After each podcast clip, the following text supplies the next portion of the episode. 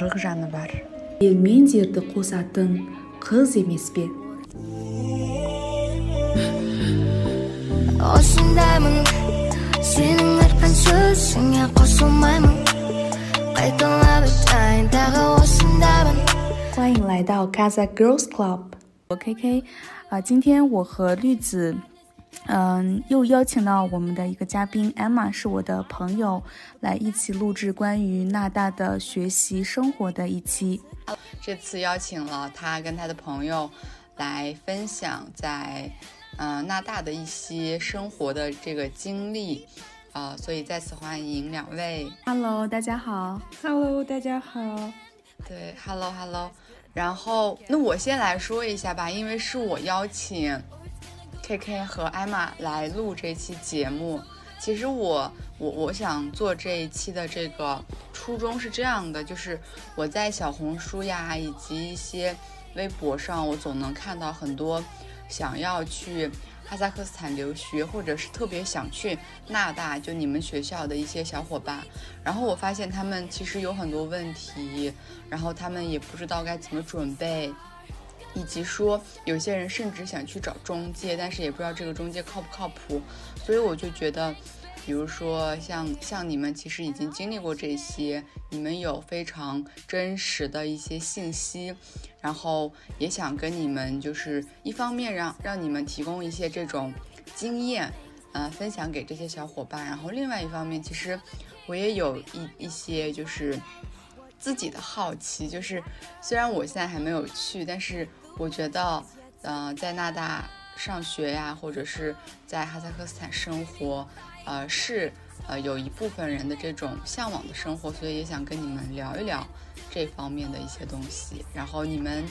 你们、你们觉得这次的这个话题会让你们有这种兴趣吗？或者是你们有什么想表达的吗？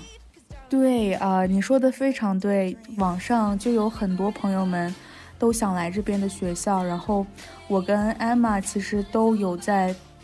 微博上解答过很多人的问题呀、还有微信上，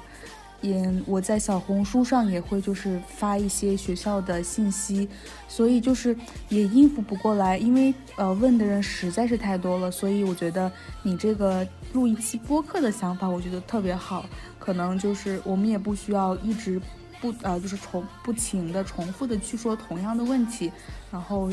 也希望这期播客能就是传播的更广泛一些，这样听到的小小伙伴就会更多。好好，然后可以介可以介绍一下艾玛吗？因为很多人可能不太了解她，然后可以说一说，比如说她之前的一些求学的经历这种，然后可以给大家一个对齐。然后你也可以说一下你的，就是你们的本科，然后以及你们在纳大的这个所学的专业这方面可以聊一聊嘛。然后这样可以给大家一个更好的这个这个示范。对，嗯、安玛大概就是一个理科生的这样的背景，然后来到纳大，也就是也是在学理科。我的话就是相反，我一直就是在北，我也在北京读的本科是文科，我学的是新闻专业，然后在纳丹也算是一个区域研究，也算是比较 偏文的科目。好的，嗯，好，特别好。然后，呃，其实今天正好就是你们的这个两个人不同的这个呃性质，其实挺好的，就是一个是文科，一个是理科，然后也可以给更多的人一些这个样本吧。然后我就直接来问第一个问题了，就特别就开门见山，就是你们为什么选择去哈萨克斯坦留学？因为我觉得，比如说国内也有很多高校，因为我知道你们两个的这个本科嘛，然后你们的本科都特别好，以你们本科的这个条件，可以去选择啊、更好的，或者是跟你们学校一样的这种呃高校去研读。然后你们为什么去了那边呢？好，那我先说一下吧。对，其实哎，很多人都会问我这个问题，就嗯，尤其是当时在就我的本科，当时本科的一些同学们都还挺不理解的，就说：“哎，为什么去中亚呀？因为大家对中亚的一个有一些刻板印象，就觉得比较落后啊，也不知道他的学学习资源会怎么样。但是我还是挺有自己的一个想法的，就是首先当时也有疫情的原因，你还记得吗？就是我们刚毕业那会儿，就就碰恰巧碰上了疫情，然后对很多东西都还挺未知的。”然后还有一点是，我倒是有过，嗯，有一个一个月的 cultural exchange 这种，嗯，经验经历，就是在当时读大三的时候跟纳大，所以我对纳大的了解就是这这种亲身体验式的了解。我知道他的教学资源呀，我知道他的学生校园都是什么样的，所以，呃，有这些第一手的这种了解的体验和资料之后。我还是就是蛮相信这所学校能够提给提供给我我想要的这种教学氛围，嗯，然后为什么呢？是因为它是全英文教学，这一点是我最呃最看好的。然后嗯，在同时，它还是在中亚，是在哈萨克斯坦这样一个就是我相对其他的国家都是更加了解，以及因为我是文科嘛，所以。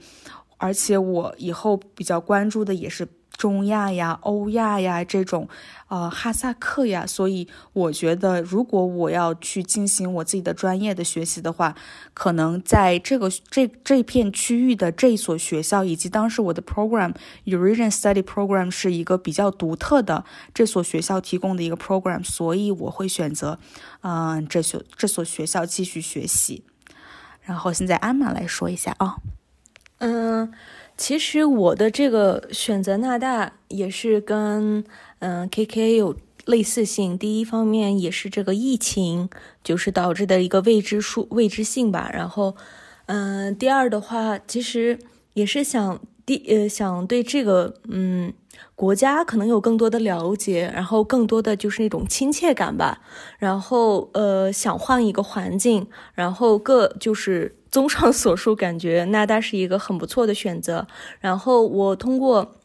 啊他们的这个 website 啊，或者就是说通过在这个纳大上学的一些朋友们，从他们那儿有了解。虽然我我我之前对是对纳大没有任何的了解，不像 KK 就是有来到这边，然后去有体验过这个纳大的这个氛围，我是没有的。但是我。呃，通过他们的就是呃信给我传授的一些信息，我觉得他就是在理科方面也好，在这种理工科方面还是很注重的。所以我觉得，嗯，在这儿我既能够嗯就是啊体验到一个新的环境、新的教学，呃，然后又能够在我的这个。呃，专业上继续攻克我的专业，所以我觉得这方面还是蛮好的。然后还是跟 K K 之前说到的一样，就是它是一个全英文的教学。然后另一方面，它是有这个 stipend 的这个提供。然后就是你入了以后，你入学以后，你的这个学费是就是包含的。然后另外，它每个月是有奖学金的。所以为什么不呢？然后，然然，对，然后再补充一下，这个学校其实就像嗯艾玛说的，其实它还是一个比较偏理工科的这种研究型学校，它不是这种综合型，所以就对文科这种专业而言的话，它文科的提供的种类就很少，嗯，是这样子的。因为我记得当时就是 有一段时间我也特别想去，然后当时我看过你们学校的那个官网，我就发现，嗯，真的是理科、理工科这方面特别多，然后文科的话，其实它还是比较就是局局限于这种文学类的。对，然后其实刚艾玛说的就是特别有逻辑性，我觉得一下就可以看出来就是是理科生，然后我就。想想想想先让艾玛回答一下，就是你的家人会支持或者反对吗？然后有有一些可以分享的故事吗？嗯，他们是非常支持的。就我爸妈，其实他们，嗯，在我还没有考虑纳大之前，就给我提供了这个来纳大的一个选择。然后这个还是让我蛮惊讶的，可能也是。呃，他们也会就是去了解这边的一些信息嘛，然后可能就是这边给他们就是传授的这个纳大师那种非常积极的，他们就是得到的信息是非常积极的，所以他们当时有就是强烈支持我来这边，然后尤其是来纳大读书，对的。K K K 呢？K K 这边聊一下。好的，好的。嗯，怎么说？我感觉我的任何一次升学，我都没有得到过我的父母的支持或者反对，基本他们不太了解。然后，甚至甚至于这个纳达，他们都不是很了解。然后，反而我其实也接受到过一些不太希望我去的这种声音，比如说从我爸呀，或者是从我一些比较近的亲戚。他们会来家里，因为当时正好也是刚毕业嘛，等这个通就是申请完之后，等到这是你被录取这个通知，还是有一点时间的差距。然后他们当时看到我没有任何没有任何这种 offer 的情况下，然后我也没有去做这种公考啊，或者是 一些公司的面试，所以可能也是出于就是对我的。这种担心，当时我会听到说：“哎，你干嘛要去申请那边的大学呢？要不你就在这边开始着手准备一些，呃，公司的面试啊，或者是去申请这边的这种研究生的考试，是这样子的。但是我觉得我还是一个对自己比较有信心的人，我当时知道就说大概是会有一个什么样的结果，所以都是一些比较暂时的这种。”不确定性，后面等到我已经被录取之后，就是所有说过这种反对意见的人，几乎都，啊，就就没有再说了。哦，其实我，嗯，然后我我想到了一些有趣的事情，就是关于这个家人和纳大这样的，嗯，是这样的，我当时就是我爸妈。其实对我的这种，嗯，就是学习啊，这种大学的选择，他们就是从小都很佛系，就甚至我高考填志愿，他们都并没有太参与，然后他们就只是知道了，最后知道了我选了哪些大学，然后就仅此而已。然后甚至就是就是对于这个从本科到这个研究生的这个升学阶段，他们之前是有给我提供过这个纳大的一个建议，但是他们就本来就对我这种选择佛系嘛，他们就是那种。让我自己去选择，然后他们就嗯支持就好，他们就是这样的一个态度。然后啊，他们就给我提供了这样的选择，但是他们就说你想去或者不去，反正你都是你自己的选择。然后。提供了这样的一个建议以后，我我是后面就是着手去就是申请纳大的，但是就是我这个是整个申请的过程，他们是都是不知道的，然后他们以至于以为我是真的要要 gap 一年，然后再就是可能要去准备别的，就是要么就是准备呃后续的在就是。升学的准备，或者就是可能他们也不知道我到底要选什么。然后呢，我申就是整个申请阶段到录取通知书来之前，我们家人就是其实应该算是任何人吧，他们都不知道我 申请这一件事。然后就算是给他们带来了一个惊喜吧，就在我收到 offer 那天，我给我爸妈讲了，对我说我收到纳大 offer 了，他们就特别惊讶，惊讶又惊喜，他们就说。我们怎么什么都不知道？就是你是怎么做到的？你之前又特别忙，然后对这个就是一个非常有趣的事儿。然后就是他们知道我拿到了 NADA offer 以后，他们特别开心，然后就开始就通知我们的亲戚呀，然后我们亲戚也还蛮开心、蛮支持的。对对，哎，我我听到你的这个故事以后，我就觉得特别有意思，因为好像很多这种哈萨克家庭，父母就是家庭里。父母对这个子女的这种教育是，是大部分都挺佛系的。然后我觉得可能最认真的时候就是高考，因为他们是的确知道这个高考的这个最终的这个大学的。然后你们两个说的这个，呃，两个经验都很好。而且我其实因为我跟 KK 不是当时在一个地方嘛，所以我他的一些情况我都知道。我其实我可以说一个让我特别印象深刻的，就是当时 K K 要去寄好像是寄一个文书还是什么东西，然后我们俩就去邮局，然后那个上面要写一些英文的一些字儿，然后我们还不太清楚怎么样，然后当时就在那个邮局有个阿姨，也是也是哈萨克族阿姨，然后就看到我们，然后就问我们你们你们这是要寄到哪里？然后我们就说哦我们要寄到哈萨克斯坦，然后他就说太好了，你们一定要好好学习，好好努力，你们太优秀了，然后就。带着那种特别怎么说呢？特别不能说崇拜吧，就是对你特别有赞赏的那种眼光看你。然后当时其实我就觉得，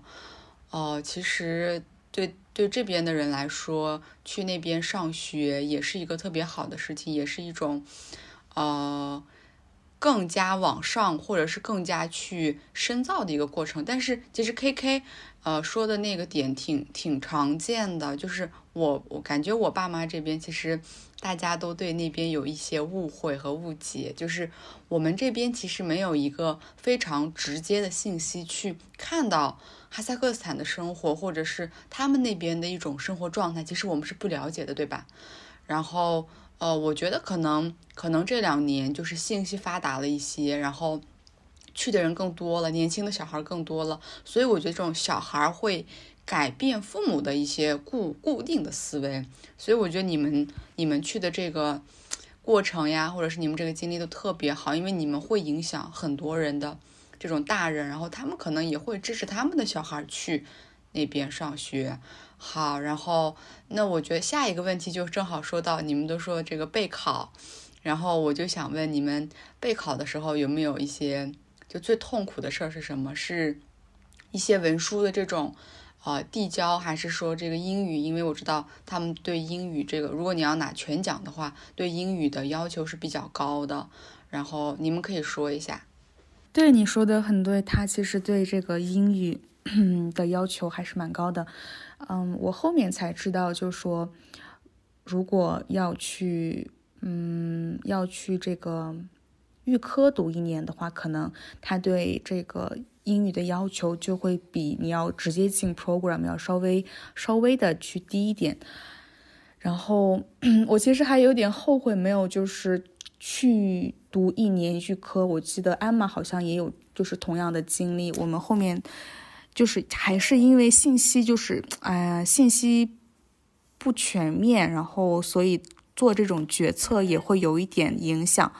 如果我们当时知道，如果进就是即使以稍微稍微低一点的雅思进预科，然后你还是可以就是得到它所相应的一些奖学金，就肯定会比这种直接进 program 要稍微低一点。但是我觉得会是一个很好的准备的过程，因为我在这里想强调一下，就是说这个英语它真的不仅仅局限于就是你考雅思。嗯，即使我把雅思考考到了他所需要的这个成绩，但是你在上课的过程当中，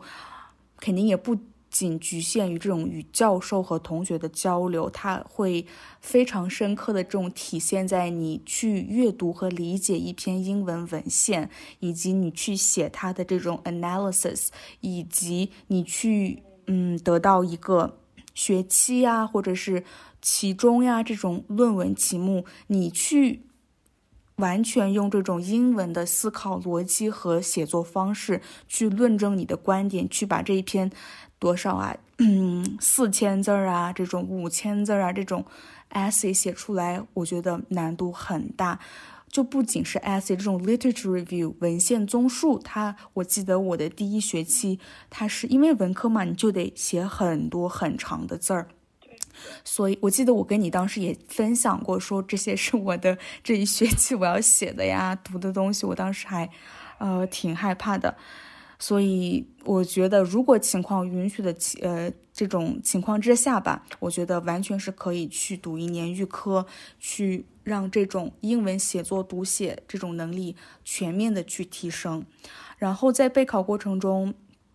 呃，对，我觉得我想强调的就是英文英语这一点吧。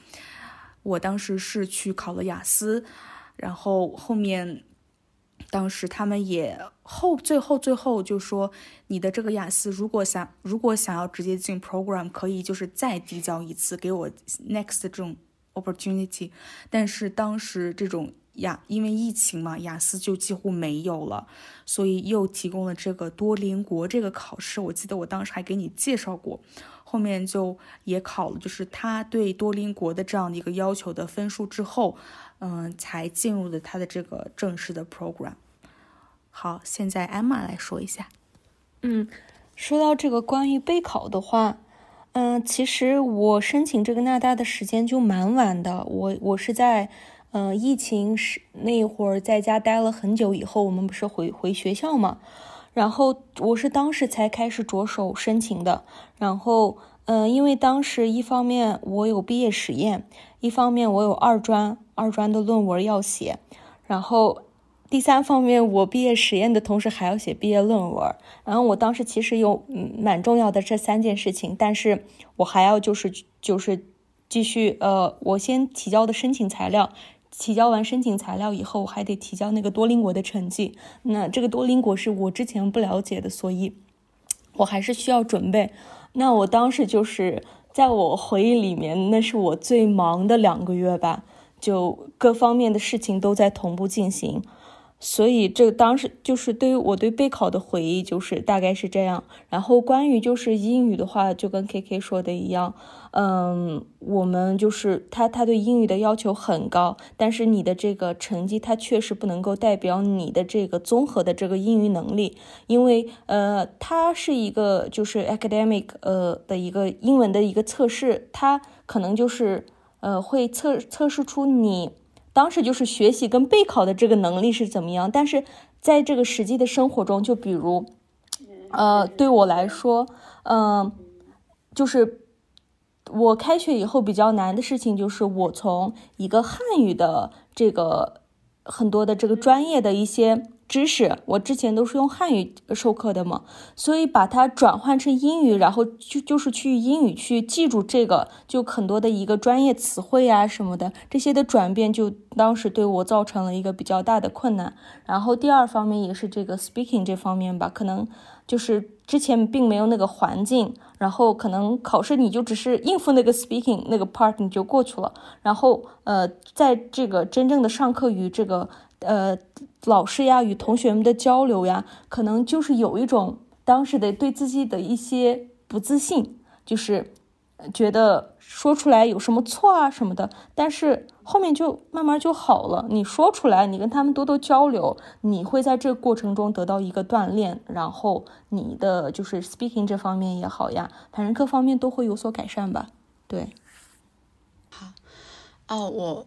我听到你们的这个故事以后，其实我还挺惊讶的，因为我觉得，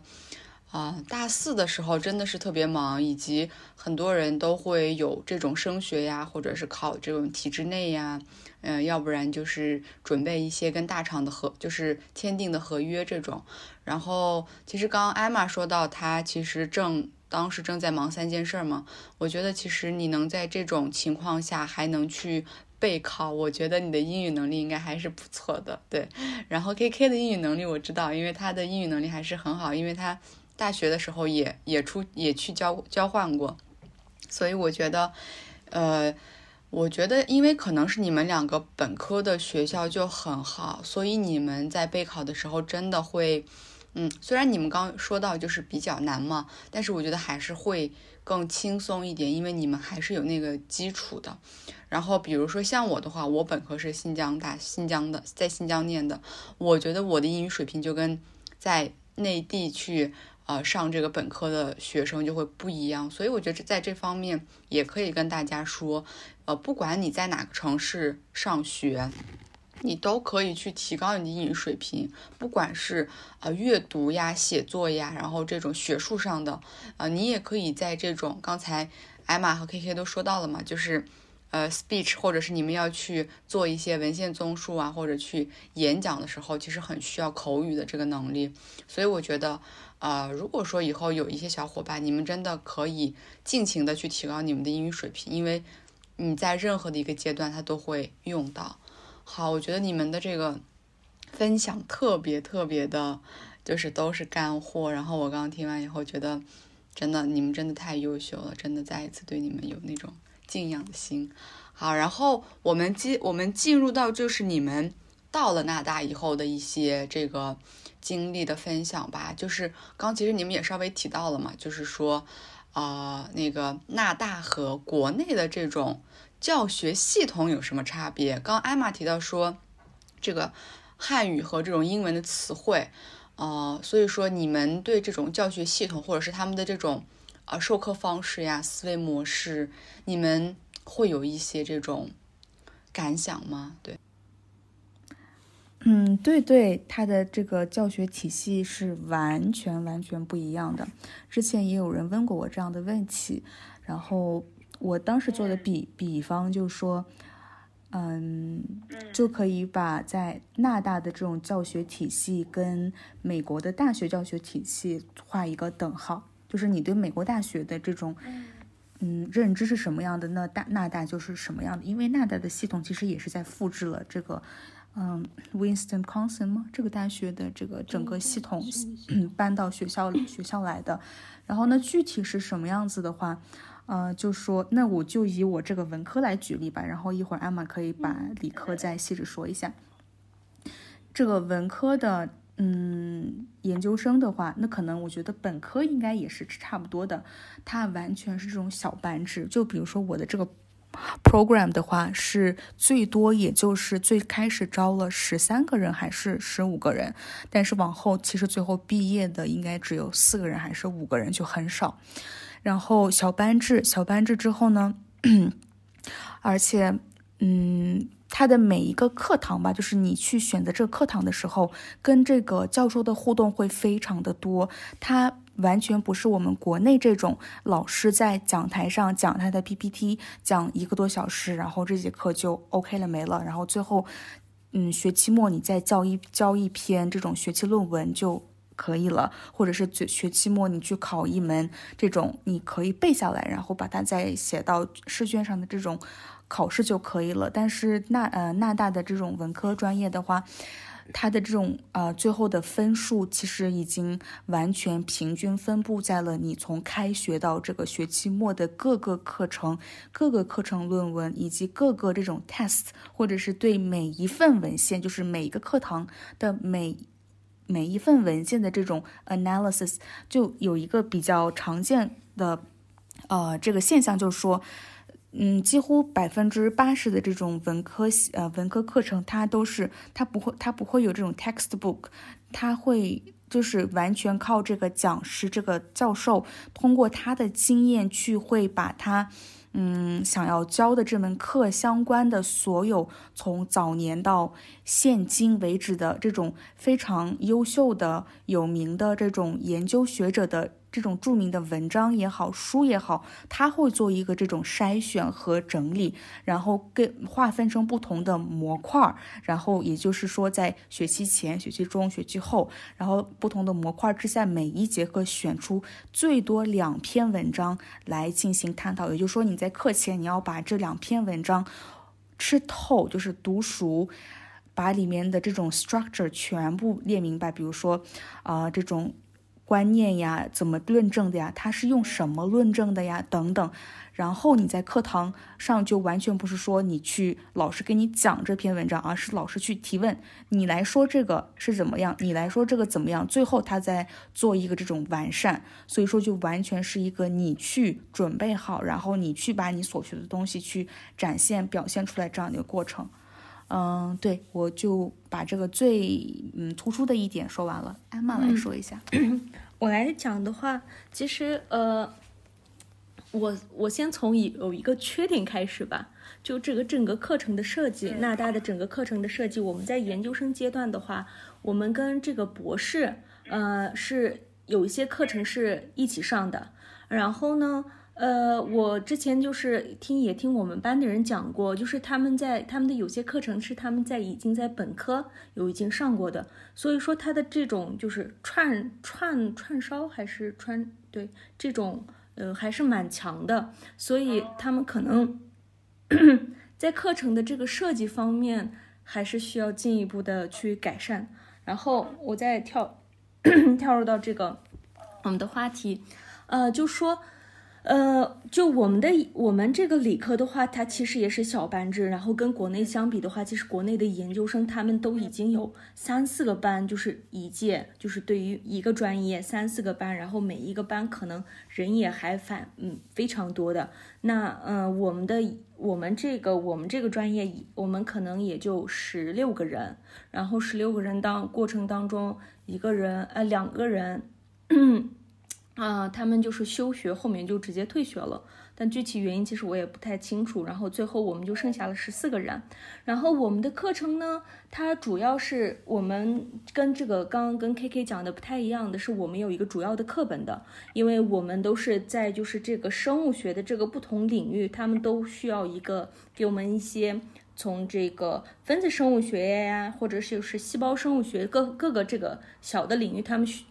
都需要给我们一些嗯，一些一个理论上的知识吧。但是呢，我们的这个呃评分标准，它其实更更注重的就是通过这个学到的知识，然后测试我们的这一个解决问题的能力。因为我们所有的考试其实就是。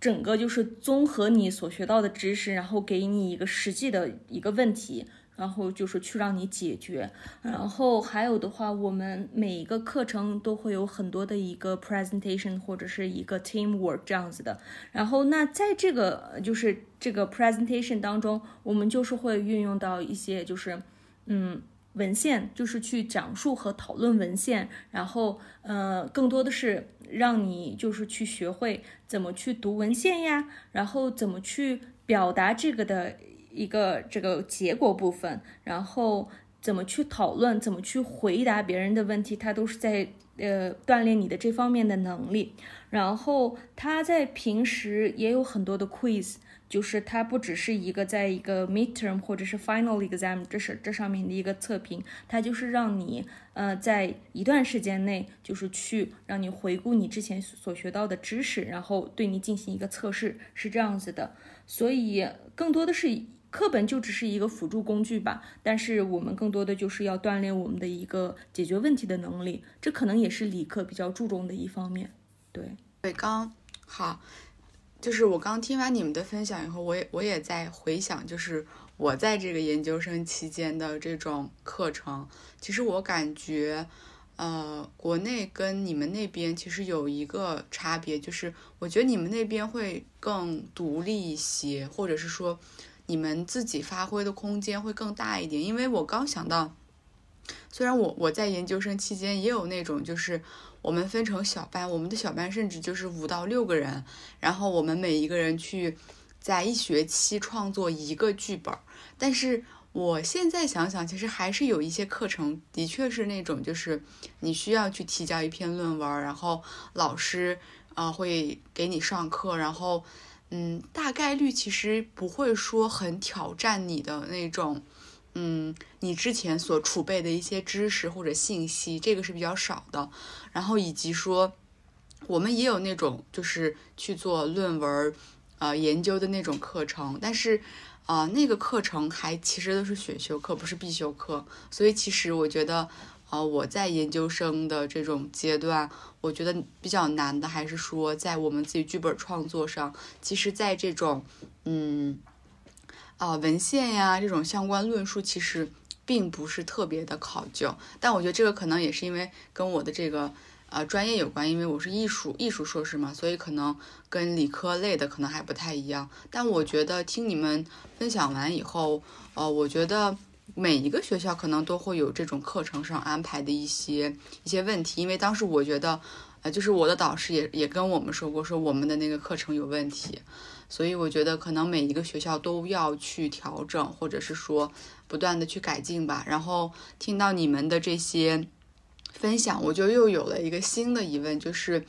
啊、我觉得你们对这个学，因为看起来就是你们还挺有学习能力，以及你们有更新自己的能力。那比如说你们在生活上啊、然后你们到了那边，然后到了纳大，你们是怎么克服一些？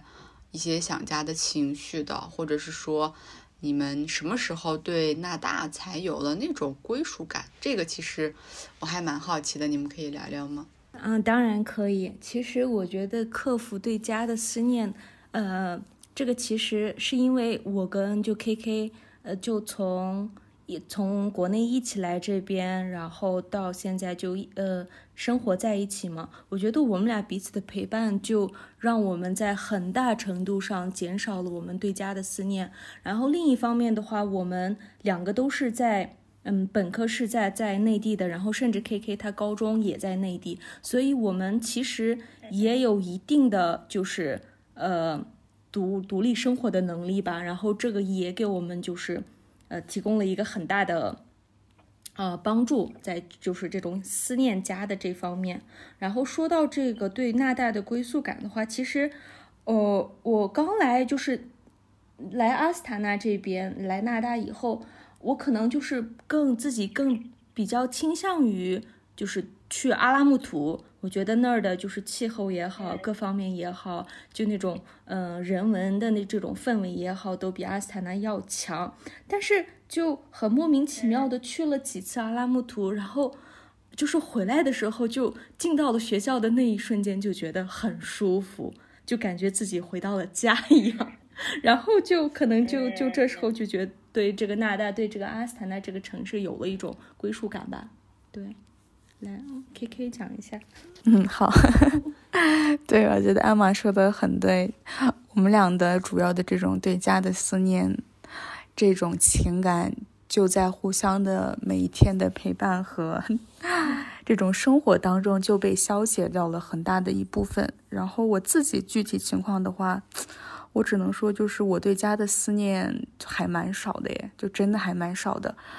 嗯，有一个很大的原因是现在网络科技很发达嘛，就不像以前这种你要需要打电话呀，你也见不到你的父母的脸这种。现在你只要开启视频通话，然后你随时随地的这种沟通啊，都是没有问题的。所以我觉得这一点应该是很就是。科技越发达，大家这种距离的物理距离的这种差距，其实就会慢慢的变得很小。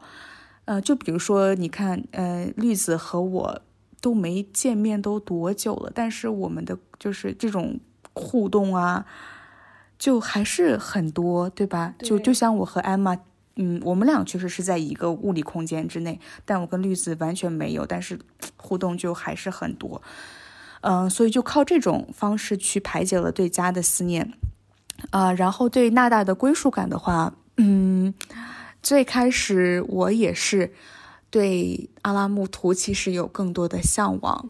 但是我的可能会稍微少一点，因为你的很多亲戚不是在那边吗？大部分亲戚都是在阿拉木图。对我的话就是自己去啊看了一下，还挺舒服的。但是我记得也有一次，等我嗯。应该是在阿拉木图某一天，突然间好像就是想到了，嗯，阿斯塔纳的某个街道或者是某个建筑，然后我就会想，哎，我有点想念呀，因为阿斯塔纳整个。不太一样的地方是，它人很少嘛，相比于这种阿拉木图人少。第二个是空气要新鲜很多，它没有雾霾，以及这种建筑之间的这种距离也很长，呃，也很大。而且这种街道，阿斯塔纳的街道很宽广的，就比这种阿拉木图它又窄，然后人又多，就完这种体验感完全不一样。你在阿拉阿斯塔纳的话，就是一种大马路上你一个人行走的这种感觉是有的，所以就。久而久之，嗯，就会感觉 阿斯塔纳其实生活着很舒服的，很安静，很干净。所以也是吧，就这种对比，对阿拉木图的向往，造成了后面对阿斯塔纳的想念，然后以至于就是因为阿斯塔纳就等于了。纳达对我来说，阿斯塔纳并没有就是一个对于城市来说，我没有过太多的归属感，反而是对纳达这这一个小窝，然后纳达等于阿斯塔纳就画个等号，所以对阿斯塔纳也有了归属感。嗯，我再补充一点，就是我当时特别惊讶的是，就阿斯塔纳风不是会很大嘛？然后就会很刺骨，但是在阿拉木图的有一天，我竟然会想念它这种刺骨的风。然后我当时就对自己就表示非常的惊讶，对，就这些的点滴，就会让我就是感觉到我对这边就是有了一种归属感。然后还有就是就是对宿舍的想念，就宿舍就是家。然后就在生就是在学习阶段，我不管在哪儿，就我甚至在阿斯坦纳，我去就是这边的亲戚家的时候，我在去他们的路上，我就会非常想念我的宿舍。我觉得发现有很大的这种 跟亲戚就亲戚。亲戚之间就不想去，或者是就就会导致于他对宿舍的这种极其的想念。反而我之前不是很意没有意识到宿舍是有多好。就是我我这个我个人的话，可能就是我从以前开始就是比较喜欢自己自己跟自己来往的这样的一个人。就是我在国内的时候也会就是比较喜欢待在家，而且我一般不会住别人家。然后来这边以后，就有了要去亲戚家的一些这样子的小烦恼。当然不是烦恼，有快快乐了，但还是就是会比较想念自己生活的那个让我觉得很舒服的那个地方，那个就是宿舍，就是与 KK 的一起住的 宿舍。哎，我刚听听你听你们俩说想念风，然后也让我有我也有同感，我就感觉我到了北京以后，有时候会想想。回想就是想念这个新疆的大风，因为新疆真的，你们也知道，三百六十五天、三百六十六天都在刮风，对吧？对，对。然后其实，哎，其实你们说到那个宿舍，我感觉我也是，哎，就是我在北京的时候，我经常比如说出去玩呀，或者呃，就是出去折腾几天，回到宿舍的时候，真的会有一种安全感和稳定感，可能也是因为。对，我觉得可能是因为你在大城市并没有说有别的根据地，然后这个学校它就成为了你跟这个城市呃连接的一个最最亲密的一个点，然后也是最初的一个点，所以你们嗯对这种阿斯塔纳的这种呃归属感，可能就是从这个宿舍或或者学校开始，它就成为了一种通道或者管道，然后也是起点，也是一个终点，然后。那我再想问一下，就是，呃，因为研究生期间嘛，你们都是研究生，就是研究生期间，你们跟导师相处的怎么样？嗯，因为我觉得，呃，在国内的话，其实你的导师会，呃，负责你最后的这个，比如说毕业呀，然后给你签字儿呀，你的开题报告啊，呃，以及你生活各个方面的一些问，就是对你的问题会负责。然后想问你们跟你们的导师相处的怎么样？然后有一些好玩的事儿吗？或者是说，啊，以后有一些学生想要，呃，就是念研究生的时候，你你们会给他们提供一些建议吗？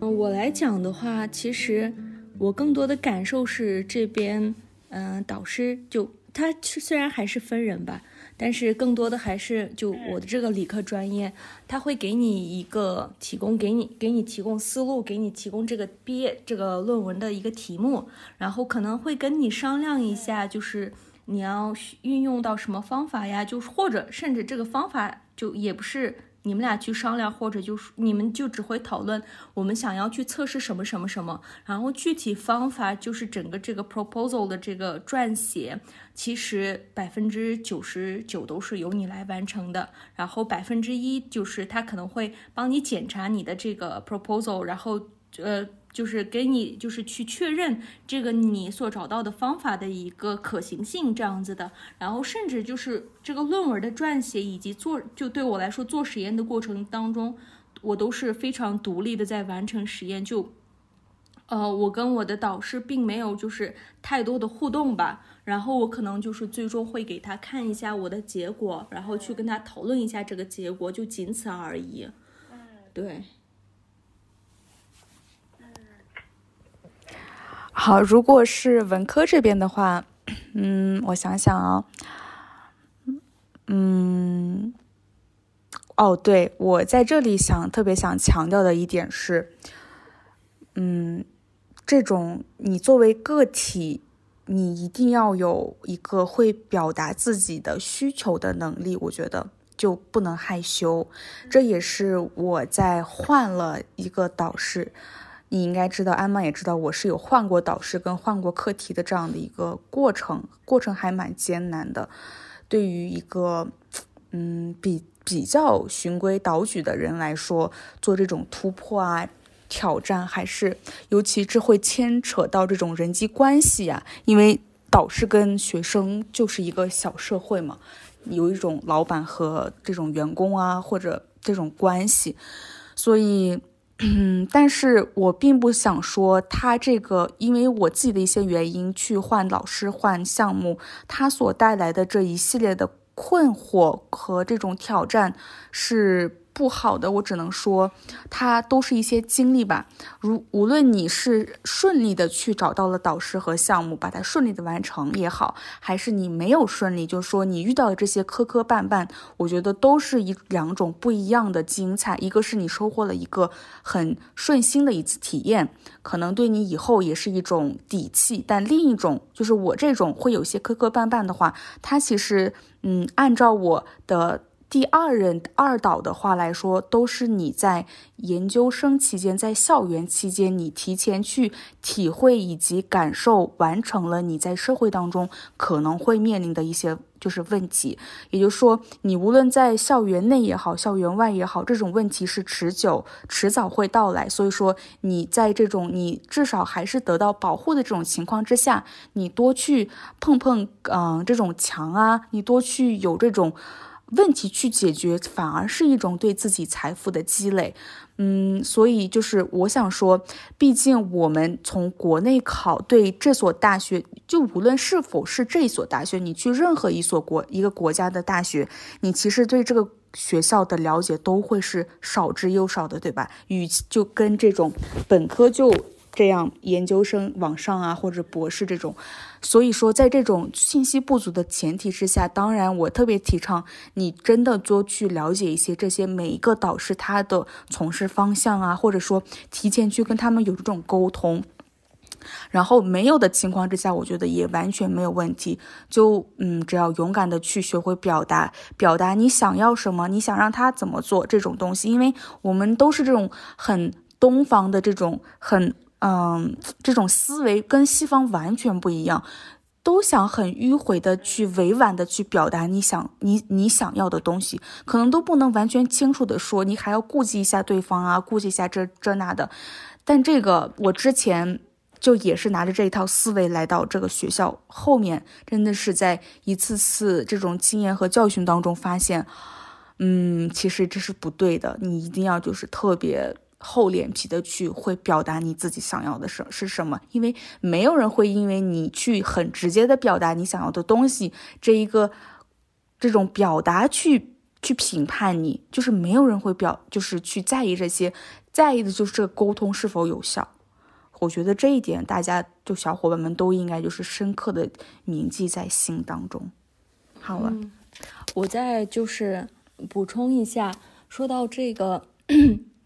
呃，就是我的这个毕业论文，其实我也是换了好几次这个课题的，嗯，但是我导师没换。然后呢，他其实这个换课题的，嗯，部分原因是，呃，因为 COVID 的影响，然后我们可能有些试剂呀，或者是有些。呃，我们想要的这个，我们想要做的东西是我们很难实现的。然后就我们当时有一门课，我记得非常清楚，就是关于我们这个呃毕业论文的一个 proposal 的一个讲述，就是 presentation。然后你它是有一次、两次、三次这样分段的，就是你第一次可能就是介绍了你的这个整个项目，然后第二次你可能要介绍这个 methodology 这一部部分，然后第三次的话就是要就是把那个整个嗯这个 Introduction methodology 各方面，或者是你现在有什么进展，你将要做什么，这些都是要讲述的。然后呢，我当时因为换课题，我每一个 presentation 我都在讲不同的这个项目，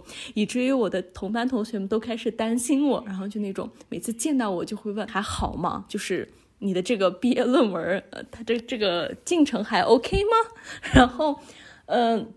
一方面我觉得这个就是呃。我我也是吃了一个就是不能够直接表达，然后就是这个无效沟通的这个亏，然后就导致了我换课题也没有就是去勇敢的去就说呃我不去不去那个什么，就我不去做这个项目了，或者怎么怎么样，我就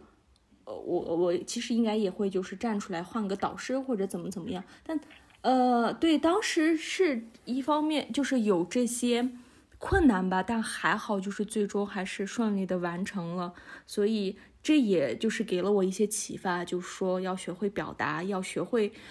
就是有效沟通，就是不要去有什么嗯呃什么来着，哦，我忘词儿了，就是。不要有任何的顾虑，就是想到我这样说话是否会给带对方带来什么什么样的印象呀？这方面，因为这是学生，然后作为导师，他这是他的责任，这是他的义务去给你提供，呃，就是一些便利呀，或者是给你提供各方面的条件。所以你只要勇敢的表达就好了。而且，这个跟就是这边的老师确实跟国外的完全不一样。对，你要学会跟他们有效的交流，我觉得。这是最重要的。我想再补充一点特别好玩的事情，然后就可以把麦转给栗子。就是我想举个特别小的例，就说就给证明一下我是后面就如何变得有多么的勇敢和多么的敢表达。就是就因为换导师，中间就会有一个跟大家这种进程就会赶不上大家进程这种情况，所以但是又在我非常非常努力的去学习和写作的前这个。帮助之下呢，我其实也大部分是赶上大家的进度了，但是这种答辩的时间呢，其实有隔了呃一个月一个月的这种差距。然后呢，我当时的这个主要负责我的对我有这种影响力较大的这个导师呢，非常不愿意我。在这个我自己能力可以完成的前提之下去进行答辩，他特别希望我把它延迟到好几个月之后，甚至是下学期再去答辩。就是当时我已经身心疲惫，就是我已经很累很累了。然后我当时很清楚的，就是说知道我的所有的数据呀、我的分析呀、我的框架都是写完了，只要我自己就是稍微加把劲儿，我其实可以完成。然后他真的是这种千方百计的让我不要去把它做完，然后我很生气，我很难过。然后因为就是当时我已经有这种有。把把思维往前放，就是我已经有了，嗯，我如果这么做，我下一步就会变成什么样？我可能的状态是什么样？这种有一种对自己的预知能力了。然后我的这个策略是什么呢？我跟我的这个 program 的这个 director 跟他有了一次沟通，因为他还算是一个比较喜欢从学生的角度去考虑问题的人。然后我在这个。Meeting 当中，跟他非常清楚的表达了我的这个进程和我特别想要的一个东西，就是我想完成它，然后就是去结束这件事情。然后他已经很 get 到我这个这个点之后呢，我也给他稍微透露了一下，说我的导师其实在这个节点上并不是支持我的，他的想法是什么样子，但是我跟他有这样的分歧。老师，你说我应该怎么办吧？然后他马上 get 到我这个点之后呢，就也其实就是在帮助我的这种这种情况之下去，呃，做了呃另外一些这种施压，或者是以规矩来说说，因为规矩按规矩来办事的话，我的这个。一套方法是行得通的，所以我也是比较有底气。之后呢，这个压力来自于 program director 之后，导师其实也没有太多的这种嗯余地，所以呢，我就按我自己的期许呢，在我自己想要的这个时间范围内，把我的答辩完成了。所以我就想说，一定要特别勇敢的去安排自己的事情。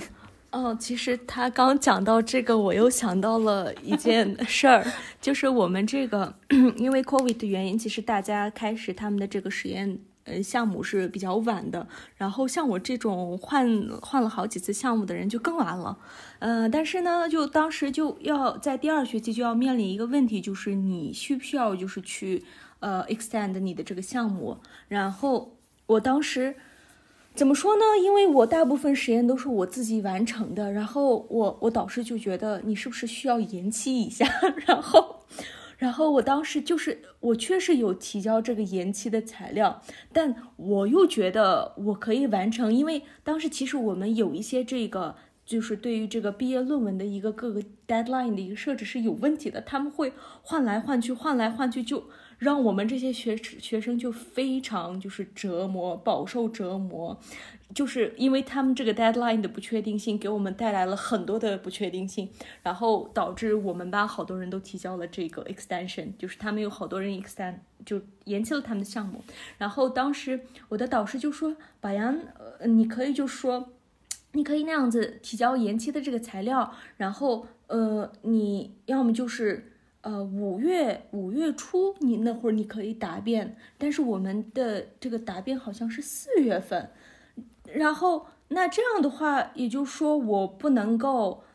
嗯，怎么说？反正他们的这个就是整个的这个系统有一点点问题，就导致五月份其实我们的学期还没结束。那在五月份你答辩的话，其实你也可以进入到就是按时毕业的这个 list 里面。但是他们就说，嗯，你们在这个四月之前没有完成的，你们都要就是去申请这个材料嘛。然后。我当时我就说老师不行，我觉得我可以完成，但是以防万一，我还是提交了一下延期的材料。然后等我完成了这一部分，我的老师突然就说：“哦，你还是五月份答辩吧。”我觉得，嗯，因为他们可能不太愿意。然后我就说：“为什么？我们还在这个学期，就是学期之内，我又在按按时完成了我的所有工作，甚至我的论文的撰写，我为什么不能答辩？”然后呢？我的老师就通过他的努力给我争取到了，就是比那个我们有两波的答辩嘛，我就轮到呃，我就呃被放到了第二波的答辩。然后当时是有就我一个人，因为我们这个十四个人当中，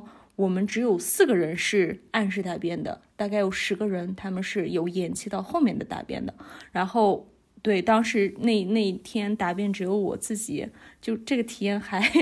蛮有趣的。对，所以你还是。你对自己有有自己的这个，呃，对自己了解以后，对自己的能力有了解以后，然后你确实就是需要去更坚定的去，呃，怎么说？更坚定的坚持自己的想法吧，更多的是坚持自己的想法，去争取这个对，争取这个机会。对，聊太太嗨了，我觉得，嗯，然后。其实，因为其实 K K 的他的那个一系列的流程我都知道嘛，所以刚刚听的时候我就在想，当时我们俩的一些沟通。然后关于艾玛，其实我我这边不知道哎，就是我我一直以为你是那种很顺利，然后呃从头到尾都特别顺利，然后一个课题就啊一下子就完成的那种感觉。然后刚听到你有这么多分享，啊，我觉得后续吧，然后也希望你能在作为。就是我的嘉宾，我可能后面还想还想跟你再聊一些别的话题，对。然后继续回到这个话题中间啊，我觉得呃，刚 K K 说的那个点特别好，就是然后你也提到了嘛，就是如何表达，然后如何沟通。其实我我觉得我们为什么作为学生啊，为什么跟导师沟通这么难，是因为他们是一种权威的象征，就是他在这个学术或者他在这个。你的生活中，他是能给你给分的，所以你害怕他是很正常的。他就真的像一个员呃，这个就是就是领导或者是你的父母一样，他对你是有这种呃生死大权的。所以我刚我为什么问这个问题，是因为呃，在国内有很多，我不知道你们看，你们应该也看也会看到，在微博有一些人因为被这种。导师欺压，然后他去自杀，或者是他的心理状态出现问题，这个都是有可能的。所以我觉得，嗯，在研究生的期间，本科就不说了，本科你可能不会说跟某一个老师有这么亲密的接触，但是在研究生的期间。除了你自己要研究的课题、你自己的专业，以及你跟你同学的这种接触以外，你跟导师的这种联系是最亲密的，因为他会去指导你的这个毕业的论文。可能生活中平常的上课的时候不一定会导师给你们上课，对吧？但是我觉得在毕业论文呀以及后续的方向上，导师肯定在你的这个领域内是很专业的。所以我觉得啊，以及啊，就是如果说我这边也见过。很多人跟导师相处好了，他的导师会帮他去升博士，或者是说他的导师会帮他去找更好的一些机会。我我见过很多这样的人，然后我发现这种学生他一般都是，啊，很会为人处事，然后高情商，啊，但是在我看来，啊，会有一点过分的谄媚。对我我可能做不到像他们那样，但是他们那种状态也很好，就说明。他们的确是跟这个老师有了这种，不管是从心灵层面呀，或者是在三观认知方面，还是有一定这个呃统一性的。所以刚听完你们。哦，然后刚 K K 和艾玛也说了很多，我觉得听众可以去认真的去想他们的一些分享，我觉得这还挺有意思的，我就不在这里赘述了。然后你们说到的沟通啊，以及勇敢呀，这些东西都还蛮重要，但我觉得这个可能不是说一下子能拥有，可能还是要经历一些事情，对吧？好，那我们就对，我们就进入第三个环节吧，就是我我列了一部分这种关于生活的这种。啊，问题特别想问你们，然后想问一下，呃，就是在在新疆，你们也在新疆生活、出生、长大吗？新疆，然后北京，然后爱马仕上海，阿斯塔纳、阿马德，然后如果说四选一，你们最喜欢哪一个城市？请说一下。其他就没有，然后。有一点难诶，我之前如果换作是两年前，我会斩钉截铁的说北京，因为我在北京生活了八年，就是这个八年对我来说是一个非常重要的八年，最美好的八年。但是我竟然会因为在阿斯塔纳生活的这两年 开始动摇我对说去选择北京的这样的冲动。那我能这么说一下吗？就说我我为什么就是就说一下为什么我会稍微去。嗯，徘徊一下，在北京和阿斯塔纳之间的这个嗯选择，主要的阿斯塔纳让我觉得想要选它的原因是，我在阿斯塔纳生活的可能会舒适一点。这个生活的舒适度，这个生活舒适度特别具体的来举几个例子的话，就说我不用像在北京一样挤地铁。嗯，首先阿斯塔纳没有地铁，它它是个没有地铁的城市，但是它有公交，它有这种嗯出租车。那为什么公交也会稍微舒适一点呢？因为人少人少之后，嗯，你在公交里的这个嗯坐着呀，怎么样去哪个地点，其实都不是很像北京当时那会儿就比较麻烦，然后。出租车的话，这个整体的价钱其实也会比北京要低很多，所以按这两个点来说的话，就是生活的舒适度会要比较高一点，所以我会就是对，嗯，因为我感觉越长大会对这种生活舒适度有一种，呃，更多的这种渴望。比如说小时候的话，我对这种。生活呃，只要我开心快乐就够了。这种娱乐设施好，因为在北京的话，我觉得是所有的城市都无法比啊，就是可比的。在北京能够提供的这一系列的这种文艺文化活动，这种各种机会，各种新开的科技也好，这种艺术的展览，在很多城市我觉得是无法像北京这种。啊，你完全沉浸在当中，在阿斯塔纳一样，其实没有这么丰富，可能阿拉木图要更丰富一点。但是让我去选择的话，我可能现在会更多的选择一点，就是让我生活比较舒适的这种啊区域。艾玛呢？嗯，其实我跟之前 K K 的纠纠结是一样的，我也是在上海生活了四年，然后。上海就是对于很多人来说都是一个 dream city 嘛。然后我在那生活了四年，然后来了阿斯塔纳以后，我还要就是把他们 放在同一个水平上去比较，就是去徘徊到底要选哪一个。然后，呃，然后我说上海的话，我觉得，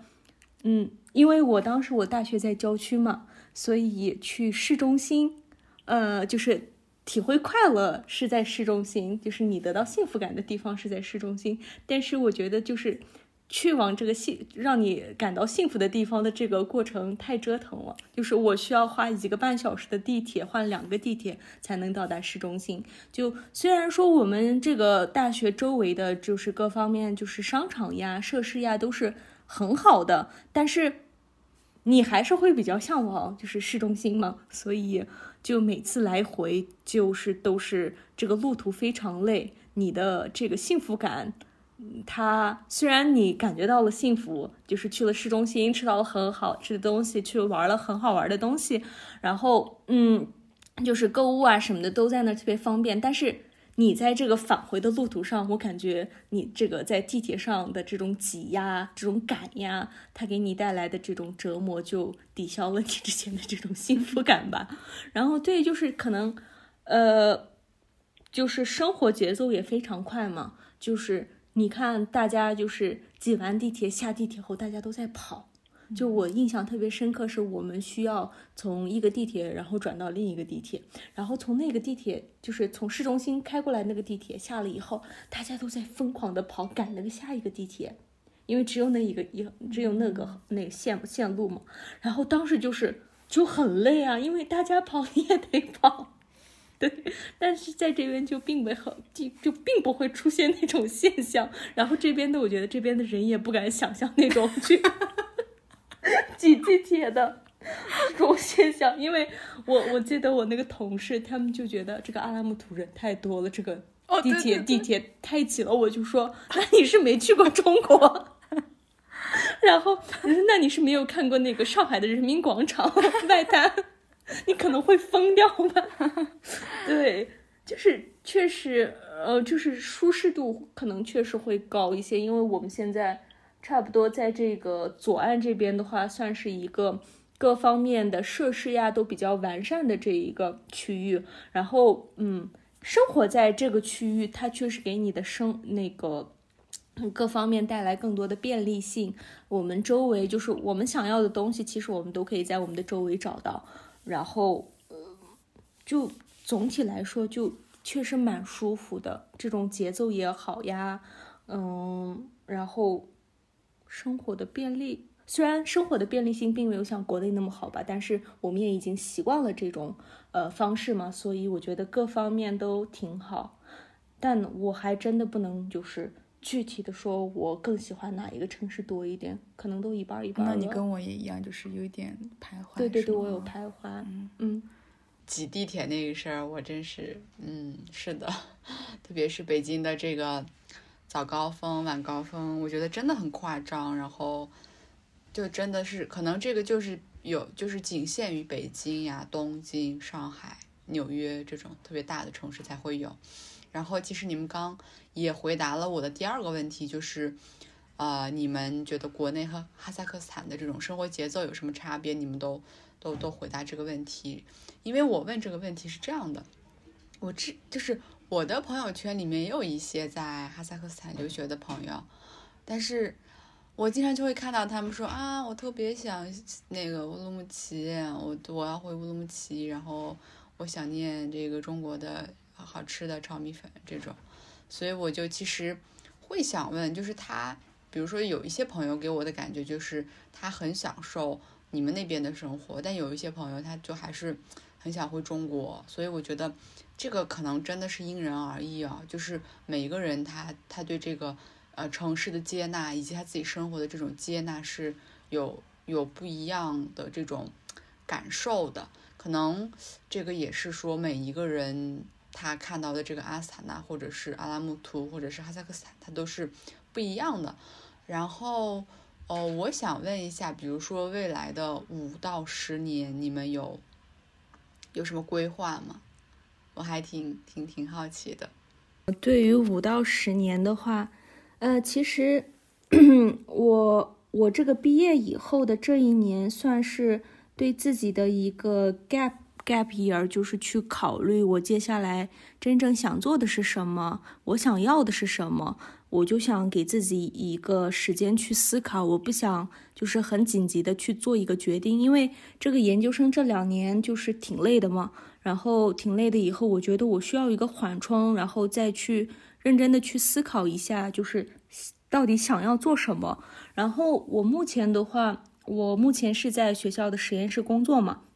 所以就是不管是之前的一些科研经历也好，或者是现在的科研经历也好。我觉得我呃还是就是会比较偏向于科研这一方面吧，就是我还是想从事科研，所以我可能会考虑读博，但是也可能会考虑就是去呃就是可能或者在学校继续工作也好，或者可能嗯、去找去任何国家啊，就是去这种跟生物相关的一些。呃，公司工作也好，反正都是要都是想就是去从事这个研究方面吧。对，想还是想在实验室做。但是对于一个具体到一个有什么规划的话，我现在有了一个大概的方向嘛，那我可能就会慢慢去寻找，对，到底要怎么样。嗯，我我的话，嗯，也也差不多，就是之前毕业之后有想要一段缓冲期，因为博士嘛，其实它跟研究生还不是很一样，毕竟它要需要的年份，尤其是对于文科生来说，这种博士你走上博士之路之后，就是一个无底洞，你就要跟着你。你所谓的你脑海中的这一系列理论，去去进行你自我的论证，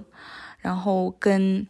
你也不会有什么 team 呀，你就是你自己做你自己的研究，然后写你的论文，可能最多就是跟你的导师有一个沟通，跟你的这些被采访者有一些沟通，而且这个。会长达四年、五年、六年、七年，甚至有些人会是十年。我觉得这会是一个非常大的人生选择和一个方向的选择。呃，然后目前的话，我在经过这几个月的一些经历和感受，我其实也还比较偏向想要走这个学术。嗯，跟我之前的很多想法其实还蛮不一样的。所以，其实纳大对我的这种。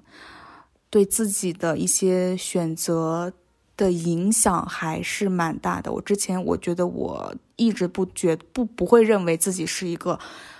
坐下来写论文、读论文的人，但这两年感觉我还是会比较嗯比较偏向，还挺喜欢这种去读人家。怎么写了什么，怎么研究的，然后我自己再去想思考一下我是怎么去想的，这样的一个过程还是蛮享受的，所以应该还会再看一看，但大致方向是是这样子的。然后刚听到你们听到你们回答这个问题以后，哎，我就有一种特别从内心感到舒适或者替你们开心的一种感觉，因为呃最近也是有一个中国的科学家，他从美国回来。然后，呃，来去做一个大的课题，然后他可能也会招很多人，所以我觉得，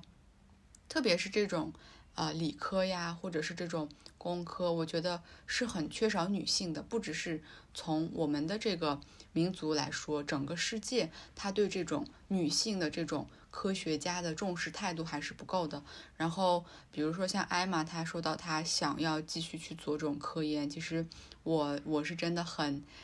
很替你开心，或者是内心有一种舒适，因为我想，如果说我们身边有越来越多的这种女性去做一些男性没有去，男性就是以以往常男性去要去掌控的这种领域，我觉得这对我们的未来的一些就是下一代的朋友，或者是后面的很多人，他都会有一个启发，因为他会看到说，哦，如果说这个人这这个人他去做了。啊，生物的博士，或者是他去做了这种，呃，理科的研究，那么我也可以。所以我觉得你们现在去探索的很多东西，可能对你们来说就是生活自己的一部分。但是我觉得，呃，像你们这样，不管是文科还是理科，你们的这种科研之路会更多的话，真的会给更多的人去提供一些范本，特别是。啊，哈萨克族，我是仅限，就是我是针对于哈萨克族这些女孩的，因为我觉得我们我们身边的这种样本还是比较少的。嗯，我觉得比如说当公务员呀，或者是呃做生意呀这种这种人是更多的，但是我觉得。从我们生活的体验来看，这种做科研呀，或者是更多一些不一样的这种，嗯，从业经历呀，或者是这种生活态度的人是很少的，或者是说样本是不是多的，不是很多的。所以我觉得你们做的这这这两点真的是让我有一种很温馨的感觉。然后还有一点就是你们说的这个 gap year，其实你们两个都有这种，哎，我我想等一等，我想看看我。我到底要做什么？我觉得这个特别好，因为 可能我觉得这个在国外比较正常。就是我感觉国外的，不管是从高中到大学，从从本科到研究生，很多时候我觉得国外的很多人，他他不一定都要去念念大学，对吧？他们可能都会去直接工作这种，他们会有很多这种对自己人生定位的思考，他不会很着急。但我呃，针对于国内来说，我觉得这边还是一个比较卷的状态。你们可能也离开两年了，可能没有那么清清楚的这种感受吧。就这边还是很卷，就是可能很多人都在马不停蹄的去做一些啊，要么就是考研呀，要么就是进大厂呀，或者就是我们这边感觉还是在摇摇欲坠的这种状态下去找到一个这种。啊，救命稻草！但我觉得，啊，就是依附于，比如说稳定的一个体制呀，或者是依附于一个大厂，或者依附于一个学校的一个状态，甚至有些人会依附到婚姻都有可能，或者是我我就落地，呃，落落叶归根这种感觉。但是我在你们身上看到的，更多的是一种野蛮生长，或者是说自己往自己去寻找自己这种呃生长之路的感觉。所以刚听你们。的这种呃打算呀，或者是你们的一些见解，我真的是很佩服，以及说，啊，我也希望你们的这种呃经历呀，或者是你们的这种精神能感染到更多的人，以及呃，我觉得我我觉得我一直想做这种哈萨克女孩在呃科研呀或者学习，以及在国外求学的这种经历，其实也是觉。也是觉得我们的这种心理的这种底层逻辑，以及我们对呃人生的态度是一致的，所以有时候我会觉得呃一些呃很优秀的这种从从中国这种大城市去呃牛津的这种经历，可能不一定跟我们适配，跟哈萨克族女孩适配。所以你们的这个经验分享，我觉得特别好，以及我也希望你们在未来的。呃，这种科研路上会有更多的一些，呃，好的成就。然后我也希望你们可以多去分享啊，或者是呃，多多去让别人看到你们的闪光点吧。对，反正我觉得是金子总会发光的。我觉得，呃，我特别期待以后会在更大的这种舞台啊，或者是嗯一些地方看到你们。然后最后再来一个问题，就是我比较好奇，就是。你们在哈萨克斯坦通用的语言以及更常用的语言是哪一个语言？以及最近这种文字的改革，你们有什么想法吗？语言的话，其实，嗯，俄语比较多一点，跟大家所知道的了解这些信息差不多。很多地方虽然它，哦对，就是虽然呃哈萨克语是这个国家民族语言还是什么国家语言，但是呃俄语其实也是这种。它国家是有规定说，在任何一个场合，这种俄语和哈萨克语其实是可以互通的，所以并不是说俄语呃哈萨克语和俄语有这种高低，它都是同用，在这种国家的规定上面，它都是有同相当。大的程度上是同等重要的这种呃成嗯成分所在的，但是其实我也可我也是比较乐观的。虽然大家都在说俄语，我们在这种生活当中，无论是去办个事儿啊、买个东西啊、跟别人沟通当中，都有遇到过很多很多的沟通上的障碍的问题。因为我们当时对我们的俄语不好，人家又是一种嗯只说俄语的这种哈萨克人，但是其实可以感受到。嗯，这个国家其实是在慢慢强调以及提升哈萨克语的这种，呃，作为国家语言的这种地位当中，地位的，你比如说，如果要去考一些国家单位的话，其实它是一个门槛。据我了解，如果不会哈萨克语的话，其实他会有吃亏，以及要做什么国家领导啊这种，他不会哈萨克语是很大的减分项。以及在纳大的话，如果是本科要去读书，纳大当中的哈萨克。啊呃，哈萨克语言是一个必修课，而且它的这种教学的，呃，整体的，嗯，知识体系啊，还是严格程度都是还是蛮高的，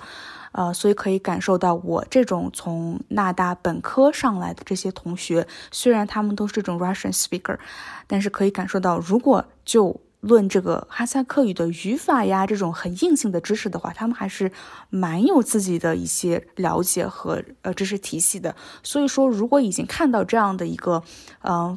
往这个方向发展的这种趋势的话，就是你它只是一个时间问题，对吧？它只是一个，因为大家有这种意识是有起来了，所以给他一个时间，给他一点这种包容，我觉得以后在哈萨克语的这种使用都会比以往要好很多。以及现在我之前做做我自己的这个研究生论文的时候，我也会有会提问嘛。提问你提出这个问题，你在语言上的这种，呃，使用情况怎么样？我当时的这些采访对象都是比我们要大的，比如说七零后啊、八零后这些，所以说他们已经比我们要在这边多生活了好几年，对吧？所以他们他们都觉得，在他们来之前以及现在相比起来，现在实在是好太多了。所以，那我们再往前推几年，那肯定是好的。呃，以及这个文字改革的话。哎，文字改革就是一个漫漫长的，就是路漫漫兮长远吧。它一直在改，但是改的整体方向就是大家所了解的，它是这种从斯拉夫文字到这个拉丁文字。我还是挺开心看到这种改革的，呃，发展的，因为，呃，斯拉夫文本身就不是，嗯嗯。不是这种原最原始的哈萨克文的书写体，虽然在这种也不能说阿拉伯文就是，我之前看一些人也会就是对阿拉伯文字有一些质疑，就说可能也不是，所以说，嗯，呃，对吧？所以呃，就对这种苏联历史这方面有一些了解的话，可能 大家对这个。嗯，这些后苏联国，嗯，这些就是苏联解体之后，嗯，独立出来这些民族国家，对他们去做这种去俄化呀、文字改革、改成拉丁化，都会其实会有一个支持的这种态度。其实它也是走向世界嘛，因为你就说这个键盘来说，这边的键盘都不一样，这个拉，呃，斯拉夫文的这些字母在。咱们普通的键盘上的位置都是错乱的，你要去应用的话，你还得背一套嗯键盘体系，所以我觉得都是还是都是一个个阻碍。所以往拉进化，虽然他们在这样改啊那样改啊，但是整体方向就是要改嘛。现在最新的一个字母体系也是出来了，但我不知道后面它还不会还会不会继续改，呃，但是嗯对，大概进程就是这样子，但是它还没有就说确立。有这种最终确立以及出教科书这方面，我觉得还是很远的。你们两个的这个两两种就是两种方面的这个补充以后，其实我这边有有多一些了解，因为我觉得在国内的话，有很多人会对这种文字呀、他的语言呀，他会有一些误解呀，或者他他他有他自己的一个想法。然后其实我也是觉得，就是大家还是不要以那种比较二元论或者。比较极端的想法去想这个事儿，就像 K K 还有艾玛讲到，它就是一个漫长的过程。我觉得我们可能就是在历史中，我们就是见证历史的那一部分人，对吧？所以，嗯，我觉得，呃，在语言这方面，嗯，可能还是需要去多了解一些它的文化的这种背景，你就可以去，呃，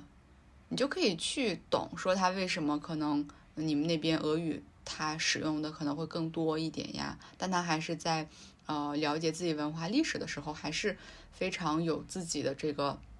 基础和一些认知的。所以，我呃很感谢你们的分享，然后我觉得这个也是一种也也是一手信息。然后我们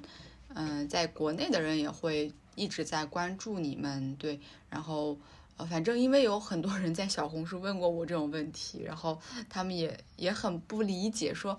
哎，为什么一会儿是西里尔文，然后国内又是阿拉伯文，这到底哪个才是最正统？我觉得可能现在来说也也无法去说哪个是最正统，我觉得还都在变化当中。但是有一个点我们可以确定，就是，呃，在哈萨克斯坦肯定更多的是使用哈萨克语去生活、学习以及发展自己的。所以，它最主流的文化还是哈萨克族，对，所以我觉得可能你们到那边以后也会有更多的一些归属感，我觉得这个也是很多人想拥有或者体验或者向往的。好，那就最后再来来问最后一个问题，就是啊，请你们两个给我们推荐一部嗯哈萨克斯坦电影或者电视剧，然后请请给我们说说一下。好的，那 我在推荐之前能不能先。不推荐一些东西，可以太好了！哎，你这个特别好，来来来，我强烈不推荐大家去看他的这种肥皂剧。我觉得哈萨克斯坦的肥皂剧，我虽然我自己没有看过任何一集，但是我从大概这种，嗯，放这种情况下可以了解到，就是讲的一些婆媳呀，什么家里的争执呀。嗯，虽然它很哈萨克，它很能体现哈萨克斯坦最真实的一个情况吧，或者说是哈萨克在这种大男子主义的啊影响之下，他所要想要达到的一些呃美好，所谓的美好的嗯家庭啊，美好社会这种愿景，但是。我毕竟还是一个女性主义很有这种女，嗯，女性主义很强思想的这样的哈萨克族女孩，对我来说，很多东西都是我不能，都是有触到我的底线的，很多都是不在我的原则范围之内，所以我不推荐大家去看这些肥皂剧，它会影响你的一些思考，我觉得，然后反而我会更加推荐大家去看它。他的国家出品的一些历史电视剧啊、历史电影，讲名人呀这种，可以让你去对哈萨克这个民族、他的文化、他的文字、他的历史、他的人物，他所他从这个最开始在草原上的一部分一群游牧民族，他是如何，呃，呃。如何就是被卷入了这个苏联的体系当中，但如何又是靠自己的一些努力去，呃，变成一个独立的国家，以及发展到现在，他肯定是嗯离不开那有一群人的这种努力。所以，如果具体的去推荐一下的话，应该现在呃，我有一个微博的网友，他是有上传过一些这些电视剧，他上传的是这个叫什么？呃，马克山，我相信年轻人，它很短，它只有第。三集嘛，四集，它是有嗯这方面的历史呀，这种文学呀，这种当时的这种爱情，有这方面很，它涉及了很多，还是蛮有趣、蛮有意思的。以及还有一个电视剧是，呃，我和艾玛都在看，是关于这个阿赫梅德·拜杜苏努了。我之前也发过微博，是今年是他的诞诞辰诞生一百五十周年，他就是这个最开始这个哈萨克。我后面就是也了解到，就是其实不只是哈萨克、维维吾尔、柯尔克孜这些民族，我尤其是在新疆哦，在运用这些阿拉伯文嗯文体。之前当然哈萨克斯坦，因为这个人就是哈萨克斯坦人呀，在当时出生在哈萨克斯坦，所以说这个文字这种传播，但是呃在哈萨克斯坦本身其实就有失传嘛。后面就因为进入了苏联体制，它改成了西里尔文，然后。嗯，所以说他有一段历史是也是在用过这个阿拉伯文、阿拉伯文字的哈萨克语的，所以很很有意思的一段历史，你可以去了解你的文字是如何来的，什么嗯怎么样的。艾玛呢？嗯，就是，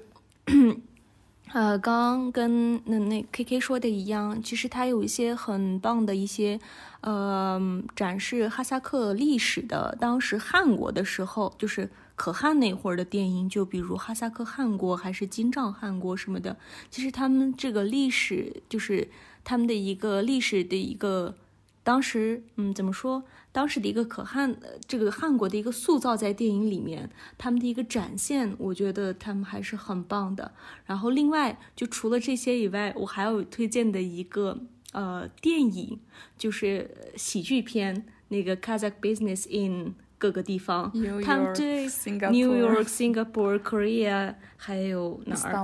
？Turkey，yeah，他们这是就是你可以把这个当成一个喜剧看，它其实并没有什么太就是可可取的一个内容，就是但让大家笑一笑还是蛮好玩的，真的特别好玩，强烈推荐大家去搜这个电影，特别有趣，就哈萨克式幽默，你完全能在电影里感受到。你会体会到，就是哈萨克式幽默是如何展现在异国他乡的。然后我在这里就是稍微举一个例子啊，给大家就是有个这种印象，就是说，呃，当时有这一群 businessman，他们是到了呃土耳其伊斯坦布尔，然后这个这个 businessman 呢在路上就看到了哈萨克的人，哈萨克学生，他就当时就这种各种豪情万丈，哎，我在异国他乡看到了在这边读书的哈萨克学子，然后那个哈萨那个学生就过来说，啊，用哈萨克语说。啊哈萨勒梅斯别怎么怎么样，然后啊你能借我 多少钱吗？然后他当时就说，我一定要通过我的努力去帮助这些孩子，然后给了那个孩子好多钱，好像一百刀，对，给了一百美元，然后过了一会儿。一样的话 被另一个哈萨克学生说了一遍，然后就后面才知道，他这是一个如何去骗取，对吧？这种有钱的哈萨克人的一个学生当中的一种手段，就特别有趣。推荐的这个影片，然后，呃，刚说到那个肥皂剧，我我我妈妈也会经常让我看。我妈说你可以去看看他们的文化，他们的说话的风格。然后，但是我妈后面说，哎呀，她说，但是你也别看了，里面真的有有些有些剧情还挺可怕的。然后我不知道她说的是哪些剧情啊？可能是，就是有关于这种呃女性抢抢夺男性啊，这种小三啊这种这种东西吧。可能我妈就觉得那个东西不好。对，反正还挺有意思的。然后对，好的，呃，然后我们我就刚你们提到的这些。剧呀，或者是一些东西，我们都会贴到 show notes 里。然后如果说呃有链接，我们也会放到里面。如果没有链接，我们就会把提供名字会贴到我的 show show notes 里。然后也会在 KK 的这个呃他的博客上去贴。然后呃今天跟你们聊的特别开心。然后我也期待呃下一次能跟艾玛呃继续去聊一些别的别的话题。因为我我跟 KK 其实一直在做节目嘛，然后我跟他沟通特别多，然后这次跟你聊完以后，我觉得也特别想继续跟你多聊一些话题。对，然后我刚差点说出你的真名，笑死我了。嗯，好的。哎，你们那边还有什么想说的吗？就是给别的一些听众，我说一下。哎，就是整个咱们这期节目录下来。我们都是在分享，然后你在做你的评论呀，你的赞美呀。其实我也非常想说一下绿子，他呃真的很棒，他就是在就现在仍然在北京嘛，他就在这种高压、高竞争的这种情况之下又很卷。当然，我们虽然已经离开两年了，但是通过微博呀、各种社交媒体，其实还是可以感受到这种卷的成分在。所以在这种情况之下，绿子其实。能够一直就是，嗯，以自己的想法为中心，非常尊重自己内心的感受，然后他还有不断的去追寻自己想要的东西，以及对这种民族啊文化的这种思考，我觉得都非常可贵。我的话就是对于绿子的了解，我的信息来源都是 KK 嘛，然后我就觉得绿子是一个非常有趣的人，然后我也非常认同你之前你说的那些对他的评价，然后我也很期待能够与绿子线下见呃就是见面，会有更多的交流，也很期待我们后面会有嗯机会一起录播课，去更多的了解彼此吧。非常感谢，嗯，能够邀请我们来做来录这次播客。好的，好的。哎呀，你们两个夸我，夸的我都不好意思了。呃，没有。然后今天，我今天真的很开心。我觉得今天整个这个，虽然我们的这个网络有点延迟啊，但是我真的能感受到你们的那种热诚，你们的那种真诚。然后，哦。反正我我我觉得我们可以继续的去做这这些事情，然后持续的去，呃，向更多的人去展现一些，啊，我们哈萨克女孩的一些想法。然后我觉得你们作为我的嘉宾或者作为这种独立的个体，呃，真的很有意义。然后，当然这种有意义的话也可以。留给这个我们的听众说，但是我我在这里还是非常感谢你们能专门抽出时间，然后来接受我的采访，然后那就今天到此结束，然后特别感谢你们的这次参与，然后我这边就 OK 了，然后可能就是也希望以后未来大家会有更多的接触啊，以及这种思想啊，或者更多方面的一些呃分享吧，对，谢谢谢。谢谢大家。